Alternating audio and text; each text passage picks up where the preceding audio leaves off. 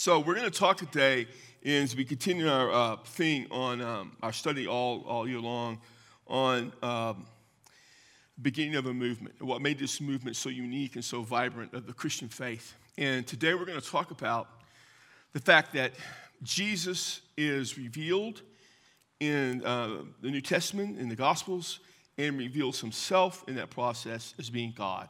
Uh, that's, that's a pretty important thing. Let me, let me just say this. I, I am an unbelievably skeptical person in life. I have great faith in the Lord, and I believe in the Lord. But if someone was to appear now and start claiming to be God or have powers of divinity or the powers of healing, I simply wouldn't believe them. Now, part of that is because I have an understanding that comes from Scripture. I'm predisposed to know that can't happen anymore, that there is no body coming as God. But in my lifetime, there have been guys who kind of claimed that. You know, Reverend Sun Moon, uh, I think David Koresh kind of claimed that. Others have claimed that. Um, Jim Jones kind of claimed that back in the seventies. And so we see that. You know, we see movements where people claim some sort of deity. I am, because of Scripture, as a Christian, never going to believe that. You know, not, it's not that it's improbable, it's that it's, to me, impossible. But beyond that, it would be highly skeptical. So I understand a little bit in the day of Christ why people would be skeptical. Um, something would have to happen that can only be explained by God's doing um, for me to believe that someone could have that. I'm, I'm so skeptical. I don't. I don't believe in any miracles from people, and I believe God can still do miracles. I don't believe people heal anything. There are, there are four periods in the Scriptures where people healed. In the Old Testament, Moses healed. Those were. I mean, Moses did miracles. Those were natural miracles. Elijah and Elisha did some miracles for the purpose of healing and pointing people to God. They were always pointing people to God. In the New Testament, Jesus did a bunch, but it's Jesus. And they're important. We're going to come to one of those in the passages today because their miracles revealed he was God, okay? And then some of the apostles did a few, Peter, John, Paul, but they always did it in the name of Jesus to point to Jesus. Now, those were re- re- things that revealed Jesus to be God. I hear people sometimes say the mirac- miracles give us glimpses of heaven. That's sweet. It's just not what they were for. The miracles were either to help someone or to reveal that Jesus is God, and that's what they're for. Not to give us glimpses of heaven, because there's no miracles you know, in heaven. So to understand them, we have to realize what they're for. And today, while I believe in the miraculous of God healing someone, uh, when we were at uh, Park Hills, there was a little boy born with a hole in his heart, and they knew the hole in the heart. They saw the hole in his heart. They're going to have to operate and at a certain age, and before a certain age came, as they were getting ready to heal him, uh, operate on him, try to, to put that heart back together. It was a life and death surgery. The hole was gone. It healed. And the doctor simply said, there is no med- there is no way that could have happened short of the miraculous. So I didn't believe that. But I don't believe you can do it. I don't believe you can heal anybody. I don't believe you can perform a miracle. Why? Because people performing miracles ended in the New Testament. They just did. Now, that bothers some people, don't care. And this is why. Because my understanding of Jesus as God is so important and so focused that it doesn't ever allow for you and I to do anything to either take away from that or to throw some sense of skepticism upon that. And so we need to understand what it means for Jesus to be God. And we need to understand what the guys in the New Testament, what the authors of Matthew, Mark, Luke, and John were demonstrating. Because all four Gospels reveal Jesus to be deity. Now, I've heard people say many times, Jesus never claimed to be God. Well, he never said, hey, I'm God. Correct. But that would have, that would have not been in any way beneficial to what he was accomplishing. We're going to see today, he claimed, he, he, he said, he, all, he claimed deity. And all the guys did it. Matthew and Luke, as we come into Christmas, both demonstrate from the birth of Jesus the deity of Jesus Christ. Christmas is the incarnation. Jesus is God in the flesh, fully God, fully man. So in those birth narratives, what's so important about them is that they reveal Jesus to be God. That babe, that baby that grew up to be man, is God in the flesh. Now, we're going to come to something in Mark in a minute. Mark doesn't have a birth narrative, but he has a story early on that does accomplish the same thing. But what I want to start with you is with John. I'm going to start in John, go to Mark, come back to John. But John chapter one. John is the last of the Gospels written, maybe as much as twenty-five years after the other. Probably wrote his Gospel, or maybe thirty. Some think he may have written as early as eighty-five A D, probably after ninety. He was an older man, probably the last five New Testament books written, not how you read them, but written chronologically, were from John. John, the gospel, his three epistles, first, second, third John, the book of Revelation. So in John one one, here's what he says. In the beginning was the Word, and the Word was with God, and the Word was God. He was in the beginning with God, and all things came into being through him, and apart from him nothing came into being that has come into being. In him was life, and the life was the light of men, and the light shines in the darkness, and the darkness did not comprehend it. Now, I'm not, I'm not going to go into depth on all these passages. I don't have time. But I preached from here before. I preached a series from these verses before, several verses, and here it is. In the beginning, to the Jewish mind, harking back to what the Old Testament was the Logos. Word is Logos. And in the beginning was the Word, and the Logos was with God. In other words, he coexisted with God. But beyond that, he was God, which is a very Trinitarian statement. So to a Jew, the term Logos, word, would immediately make them think of the spoken word of God. When God created, he spoke, let there be light, and you know, things happened. So the creative process was God speaking. So there would be an immediate assumption of deity. To the Gentile, the concept of Logos was what kept the universe together. It was the divine reality or the ruling principle. So it was a deity in essence. So what John simply says, in he begins his gospel. And he knows all the other gospels are out there. Oh, great. He knows a bunch of Paul stuff's out there. But John simply says this. What existed from before time was Logos, this word. And the word is eternal because it exists before time. It is with God. But you have to understand it is God. And everything that exists came from the Logos. So the Logos is God. And everybody who read that would say, okay, I get this.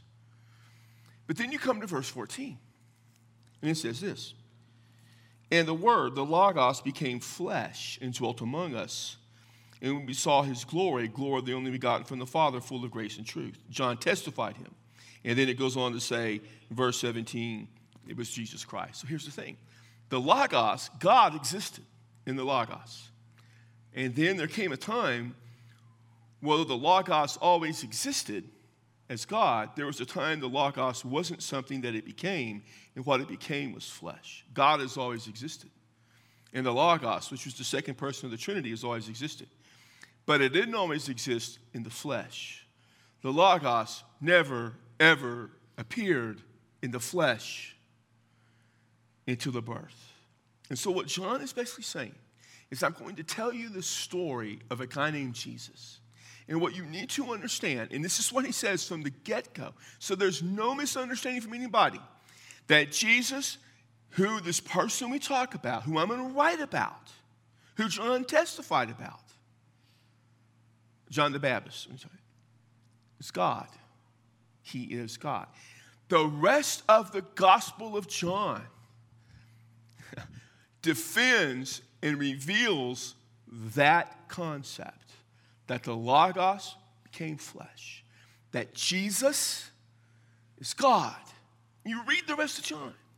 One of the things that John focuses on, we're going to talk more about it in a bit, are the miracles that Jesus did, the signs. Lots of talk about the signs in John. People always asking Jesus for a sign, for a sign, for a sign. He did all these signs. The signs that he did, the things that he did by their own understanding, the Jewish understanding. And right now he's really dealing with the Jewish concept in John, okay? The other things that he did could only be understood as the work of God. It's that simple. Now I want you, if you have your Bible, to go to Mark chapter two. Because Mark doesn't have anything, you know, as poetic and beautiful as John. He doesn't have the birth stories of Matthew and Luke. He just begins, and we did that series in September. He just begins, here's Jesus. But he comes, you know, the end of chapter one, he's healing all these people, and everybody's pumped up. This guy's going to be the Messiah. So John chapter two. When he had come back to Caper- uh, Capernaum several days afterwards, and he's well into his ministry, it was heard that he was at home. And so many were gathered there, and so they were no longer room, not even for the door, and he was speaking the word to them. So he was... It was in a home, preaching, teaching, just packed. And so they came bringing to him a paralytic carried by four men. Four men came bringing him a paralytic, uh, bringing a guy who's crippled from birth. They couldn't get him into the house because of the, I mean, because of the crowd. So they removed the roof above him, and they had dug an opening and let down the pallet on the paralytic was lying. That's just, that always cracks me up. They just destroyed this guy's house. I'd be so ticked. And Jesus, seeing their faith, said to the paralytic, "Son, your sins are forgiven." He saw their faith. Didn't even see his faith. Just their faith, the faith of the men. Now, probably the paralytic's faith was included. And he said, your, your sins are forgiven. Now, think about that. They, they didn't bring him there to have sins forgiven. Jesus was already healing people. He had this power. They wanted Jesus to heal this guy. So he said, your sins are forgiven. And notice what exactly after that. Some of the scribes were sitting there and reasoning in their hearts, "Why does this man speak this way? He is blaspheming. Who can forgive sins but God alone?" Now, he is correct. There, only God can forgive sins. And in their mind, he is creating, committing blasphemy. By the way, probably if I was them, I probably would agree with them. If someone came and they claimed to be God, I would think you're crazy, you're blaspheming, unless, you know, in that age, you can demonstrate that you were God. I mean, you know, you, you, it, it makes sense what they're saying. Before we were all critical of them, we're all pretty skeptical in life, right? I mean, if I claimed to you, if I told you I had the power to heal people, you wouldn't believe me. You know you wouldn't. And so that, it, it, I can kind of get that, but we're going to see that should not last. And so immediately Jesus was aware in his spirit that they were reasoning that way within themselves. So he said to them, "Why are you reasoning about the things in your heart? Which is easier, to say to the paralytic, 'Your sins are forgiven,' or to say, 'Get up and pick up your pallet and walk'?" Let me just say this. Only God can forgive sins. Jesus does not dispute that. Oh, by the way, only God can heal someone who was born crippled, by the way. Now, I know we live in a day and age now with technology and medicine that we see things happen that couldn't happen, but they didn't have that, okay? So in the day of Jesus, two things were certain. Only God could forgive sins, and Jesus never disputes that. And only God can heal someone who was crippled or born blind. You had something from birth. Only God could do that. So he asked a simple question, which is easier? Well, it's easier to say your sins are forgiven because there's no way you have to back that up. If I said, hey, you know, you know, these three guys right here came to me, you know, for some reason I forgave their sins, which I would, even if I had God, I don't know how to do that, but I forgave their sins. It's easy to say your sins. How do I prove your sins are forgiven? I can't prove their sins are forgiven. I can't demonstrate their sins are forgiven, not on behalf of God. I can't show that. It's easy to say that. Oh, your sins are forgiven, don't worry. But to say to someone who is crippled, you've been healed, that's a whole other thing because I have to prove that. So Jesus is setting these cats up all over the place. So he forgives the guy their sin, which only God can do. So he says, which is easier? In verse ten, he says, but so that you may know that the Son of Man, that's him, as, as, as the Christ, the Messiah, has the authority to forgive sins. The, the authority means the right to do that. I've told you all before about the word authority. He has the right, only God has the authority to forgive sin. Jesus is saying, I have the authority only God has to forgive sin, the right to do it. He said to the paralytic, I say to you, get up, pick up your pallet, and go home.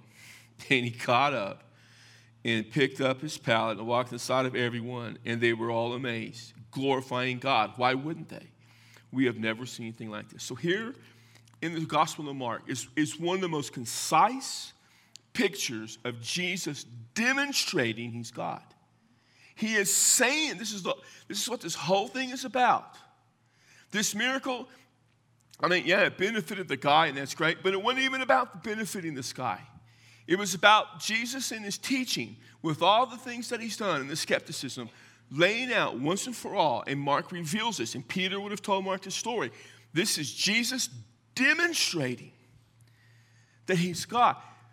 You would have to believe that. Now, I know in our culture, if someone, you know, and you go to a Benny Hinn rally or some of these guys and they heal people, and it's all, and it's all a fraud, and you know, they have all this technology, and I, I would never believe it. But if I was in a place somewhere, somewhere in another part of the world, and this, there was this guy, and there was no technology around. And there was a person who you could demonstrate, who I knew personally was crippled from birth. I mean, I knew personally that they were crippled from birth. They also, these guys knew personally. It wasn't just, hey, I've been told, and they all say that. Nah. I had seen it his whole life, and they could heal him. Just say, get up, not touch him, just get up and go. Well, that, that'd be pretty convincing, wouldn't it? If I knew him his whole life, I knew his spine was severed, and I tried to help him, and he, I mean, I knew it. I mean, there's nobody's playing the con for twenty-five years, right? I mean, no, but nobody, I mean, this, this, this not, he's not faking this. And that's exactly what happened. And they didn't believe. So go to John. So go to John chapter eight. So this, you know, John eight, nine, ten, eleven, go on and on. I've touched on this some already. In John eight, you know, verse thirty-one, the truth will set you free and all that stuff. In verse thirty-nine, Jesus is talking to them about, he's just, he's laying it out that his connection to the Father. He's talking about his connection to the Father, his connection to the Father, his connection to the Father. You know, he's talking about being, you know, the, you Abraham's descendants. In verse thirty-seven, you seek to kill me because my word has no place in you. He was just hammering. Understand, Jesus is hammering the religious leaders. Make no mistake about it. He is just tearing them apart. You think you sent messages and the pastor just gave you hellfire and brimstone all over you? Try having Jesus do that. I mean, it's unbelievable. Verse ninety-nine, they said to him in desperation, really, Abraham is our father. Jesus said to them, if you are Abraham's children, do the deeds of Abraham. But as it is, you are seeking to kill me, a man who has told you the truth, which I heard from God. This Abraham did not do. So what I'm telling you, Abraham didn't tell you. And he never heard from God. What I, he's saying, I've heard from God. Think about that. Jesus saying, I have heard from God. He said, you're doing the deeds of your father, which is not Abraham. They said to him, we were not born of fornication. We have one father. And they're alluding to the birth of Jesus, by the way. They all knew. Some of them were born in sin. To them, being born in sin was a big deal. Jesus said to them, if God were your father, you would love me. For I proceeded forth and have come from God. I've come from God. For I have not even come my own initiative. God sent me. I'm here on behalf of God. Why do you not understand what I am saying? Is it because you cannot hear my word? Are you not listening? Can you not hear it? Notice what he says. You are full, or you are of your father, the devil, Diabolos. And you want to do the desires of your father. These are the religious leaders. You of your father, the devil. He was a murderer from the beginning and does not stand in truth because there is no truth in him. Whenever he speaks a lie, he speaks from his own nature. He is a liar and the father of lies. I would hate that someone say that I am of the devil. My, my, man, I would get so ticked. I've had people say a lot of things, but I've had people say that I'm a false prophet. I've been called, in my ministry, I've been called a liberal, a fundamentalist, a conservative, a moderate. I've been called this, that, and the other. I've been accused of all these things. To be called the son of the devil in my ministry. I've been called a son of a lot of things. Verse forty-five says, but because I speak the truth, you do not believe me. Which of one of you convicts me of sin? If I speak truth, why do you not believe me? So where's my sin? He's saying, where's my sin? Verse forty-seven, he who hear, uh, he was of God hears the words of God. For this reason, you do not hear them because you're not of God. You get what he's saying? He's hearing them. I'm bringing you the words of God, and you're not following them because you're not from God. The Jews answered and said to him, do we not rightly say you are a Samaritan? And they said, you have a demon. Jesus said, answered, I do not have a demon, but I honor my Father, and you dishonor me. But I do not seek my glory. There is one who speaks and judges.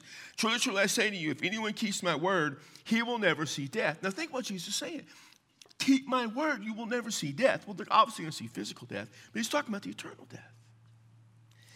The Jews are incensed at this point. They said to them, now we know that you have a demon. Abraham died, and the prophets also. And you say, if anyone keeps my word, you will never taste death. Surely, he, they said, verse fifty-three, you are not greater than our father Abraham who died, and the prophets died. Whom do you make yourself out to be? And Jesus said this, look at this. If I glorify myself, and only God deserves glory, right? My glory is nothing. It is my Father who glorifies me. Think about that. Of whom you say, here's our God. The God you claim to be God glorifies me. That's, that's, how, how do you not take that to Jesus saying, I'm God? And you have not come to know him, but I know him, and I say that I do not. And, and if I say I do not know him, if I don't know God, if I say I don't come from God, I'm a liar like you. But I knew no him and keep his word. Your father Abraham rejoiced to see me in my day. He saw it and was glad. Abraham rejoiced to see Jesus. He was looking for Jesus. Go back to God's covenant with Abraham. He says, all the world will be blessed through you. The Jews said to him, you are not even fifty years old, and you have sit, and you have seen Abraham. And Jesus said this. Notice, truly, truly, I say to you, before Abraham was born, I am. I have existed. What did God say to Moses? We talked about the I am last week. God said to Moses, Moses, tell them I am, essentially, the one who exists. Jesus, on seven occasions, defined himself in his Messiah robe, Messianic robe, as I am. Here, it's not the same thing as one of those seven, same term. I have always existed. Now, that, he's claiming to be God, right? We all got that. They picked up stones to throw at him, and Jesus hid himself and went out of the temple. He's in, he just walked away. Now, follow that in chapter nine, which I'm not going to go in detail. He heals a guy born blind. And I've told you, we've already, I've done this story a couple times, either through a message and, you know, and through all that, uh, through these Wednesday night. And in, in healing the man born blind, the Pharisee, he heals on the Sabbath. So there's a whole Sabbath thing. And there's all that stuff coming from them. At the end of chapter nine, um, Jesus, verse thirty-five, Jesus looked at the man they had put out and said, do you believe in the Son of Man? He asked the, the, the guy he healed, do you believe in me? He answered, who is he, Lord, that I may believe in him? And Jesus said, you have both seen him, and he is the one who is talking with you. And he said, Lord, I believe. And he worshiped him. He worshiped Jesus. Who do you worship? God. Who is the only one who can heal a man born blind? God. So he worshiped him. And Jesus said, for judgment I came into this world so that those who do not see may see, and those who may see may become blind. So he's talking, the, the, the religious leaders think they can see, and they think they have this, the grasp of everything. And Jesus is saying, you don't see my coming. The appearance of Jesus, the revealing of Jesus, God revealing himself through Jesus, blinded the Pharisees and the religious leaders. But the people who were hungry and searching, who the Pharisees and religious thought, leaders thought were blind, they saw Jesus and their eyes were opened. And so the religious leaders said, we are not blind too, are we? Jesus said, if you were blind, you have no sin. But since you say we see, your sin remains. So what you're saying this. If you were blind in the spirit, you know, and understood what was going on, and you would worship me like this guy did, and your sin would be removed. But since you are the religious leaders and you think you see, you're still full of your sin. So at that, then he goes into chapter ten. And I told you last week the stories of the I am. I am the door. I am the good shepherd. Got all that. Then I told you last week the powerful passage where it says in part of that, my sheep listen to my voice, verse twenty-seven. My, my sheep hear my voice. I know them. They follow me. I give eternal life to them. They shall by no means perish. No one will snatch them out of my hand. My Father, who has given them to me, is greater than all, and no one can snatch them out of my Father's hand. In verse thirty-seven, he says, I and the Father are one. Okay. So he's saying, I'm, I'm, one of the, I'm the same as the Father. I'm the same nature as the Father, the nature of being deity. Verse thirty-one, the Jews picked up stones to stone him. So Jesus answered them, I showed you many good works from the Father, okay? He's done all these healings. He's done all this amazing stuff. So for all the things that I've done, which of them, which of them are you stoning me? What are you stoning me for? All I've done is healed people. I healed a man born blind, and you're stoning me for what? And the Jews said, for a good work we do not stone you, but for blasphemy. And because you, being a man, make yourself out to be God. And in verse thirty-four, one of the most confusing verses in the New Testament. So I'm going to unconfuse it for you, maybe. Has it not been written in your law, I said you are gods? If he called them gods to whom the word of God came and the scriptures cannot be broken, do you say of him, that is God, or of Jesus, whom the Father sanctified and sent into the world, you have blasphemed me because I said I am the Son of God. Jesus said, because I say I am the Son of God, you accuse me of blasphemy. So that little verse in verse thirty-four, that little passage she's quoting from, I said you are gods, Psalm eighty-two, verse six. Now, in Psalm eighty-two, the psalmist is writing and God is revealing. And, and what's important here is not the theological or doctrinal understanding of that psalm. It's how Jesus applies it. But what's happened in that psalm is God is looking at some of the false human judges, or the human judges who were corrupt. And in their, in their arrogance, they have dominated and ruled over people, and in their corruption, they have tormented people and they're totally corrupt. They have functioned like little G O D S's, little gods. So the Father says, you are gods. Not that they're deity, but in the sense that you're acting like you are gods. And so because of your corruption, you will face the punishment that you so richly deserve. The point is simply this. God, God evaluates their actions to determine whether or not their actions are legitimate or deserve condemnation. That's what's happening in verse chapter uh, Psalm eighty-two. God examines their actions to see whether their actions are legitimate or deserve condemnation. They deserve condemnation. So Jesus takes that psalm, which all these guys knew because they were the religious leaders. And so here's, and they said, you are committing blasphemy. You are setting yourself up to be God. That's why we're going to stone you. But they had never judged whether what Jesus said or did matched up to the claim. So he says to them, I, in verse thirty-seven, verse thirty-six, you are bla- you say I'm blaspheming because I said I'm, I'm the Son of God. Verse thirty-seven says this, if I do not do the works of my Father, do not believe me. So judge me to see if it's correct. If you accuse me of blasphemy, judge me on that. But in thirty-eight, he says this, but if I do them, though you do not believe me, believe the works, so that you may know and understand that the Father is in me and I am in the Father. So he's saying this, you accuse me of blasphemy, but I have done in your presence what only God can do. You may not believe me, believe the works that I do. And then here's what happens. Therefore, they were seeking again to seize him, and he eluded their grasp. Jesus reveals himself all throughout the pages of Scripture they write about Jesus. But in incident after incident, Jesus reveals himself to be God. And the religious leaders had all this evidence, and they reject him. They accuse him of blasphemy. Well, they're correct in accusing Jesus of claiming to be God. He did. But where they're wrong is that it wasn't blasphemy. If I claim to be God, it's blasphemy, because there's no way I can ever be God. But Jesus, in, in their accusing him of blasphemy, they didn't, they didn't bother to test him to see if he really was. And the test was very simple.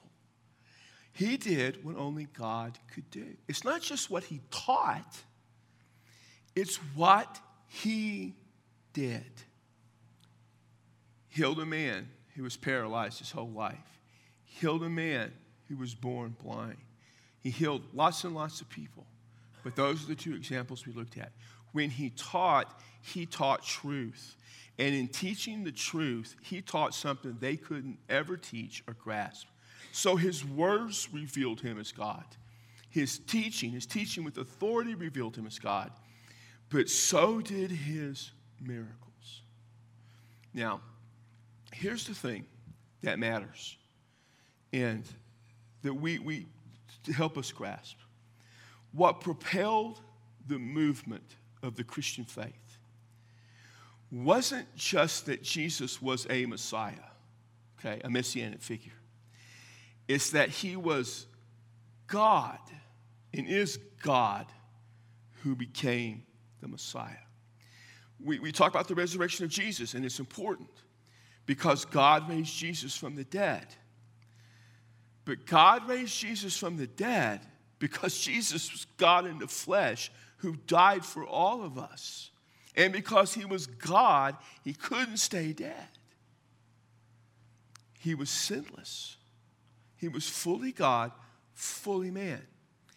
And the early church, part of the driving force in their moving forward and going and going and going, was that Jesus demonstrated to them repeatedly and was revealed to them that he was God.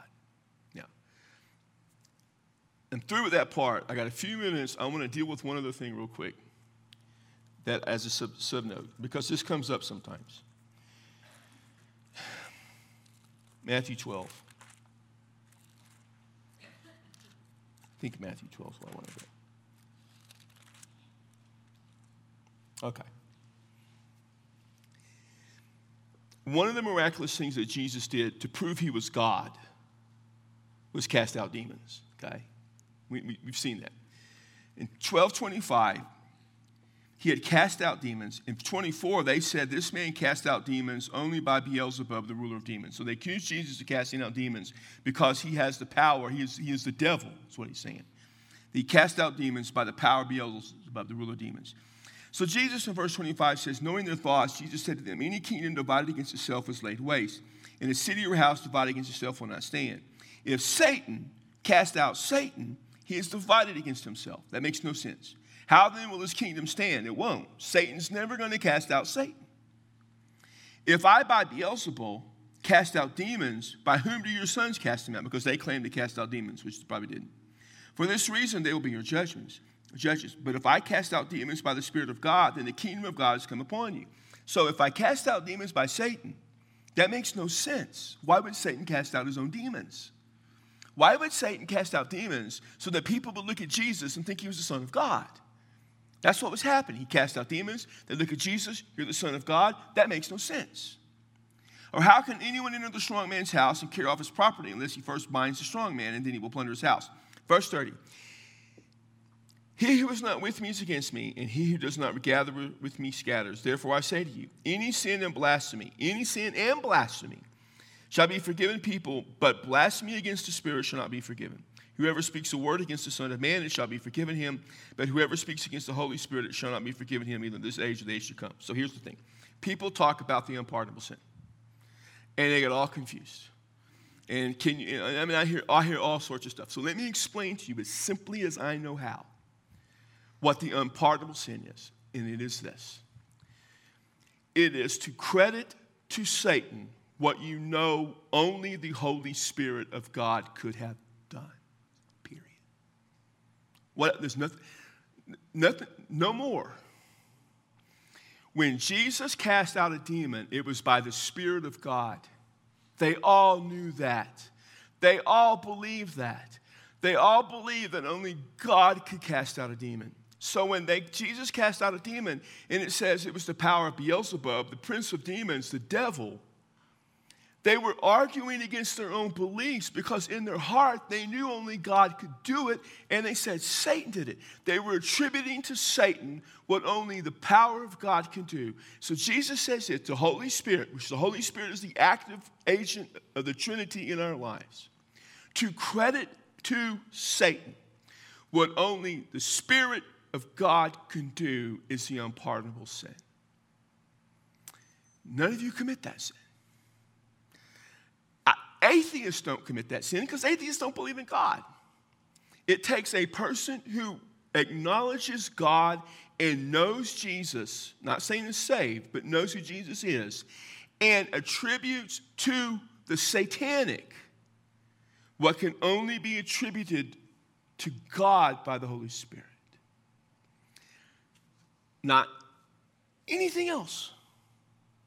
And a Christian, by definition, cannot commit that sin Because by definition, if the, I'm a Christian, I have the Holy Spirit living within me. If the Holy Spirit lives within me, he is never going to attribute to Satan what he has done. Does that make sense? Yes, it does, unless you are full of the devil. No, I was kidding. So this is the thing. I say that in light of what I've done here, because they accused Jesus of blasphemy.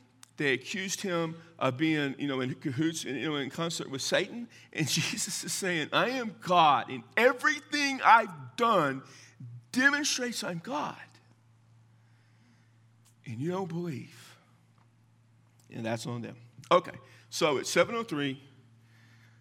Uh, I'll give you a few moments to ask any questions that you may have.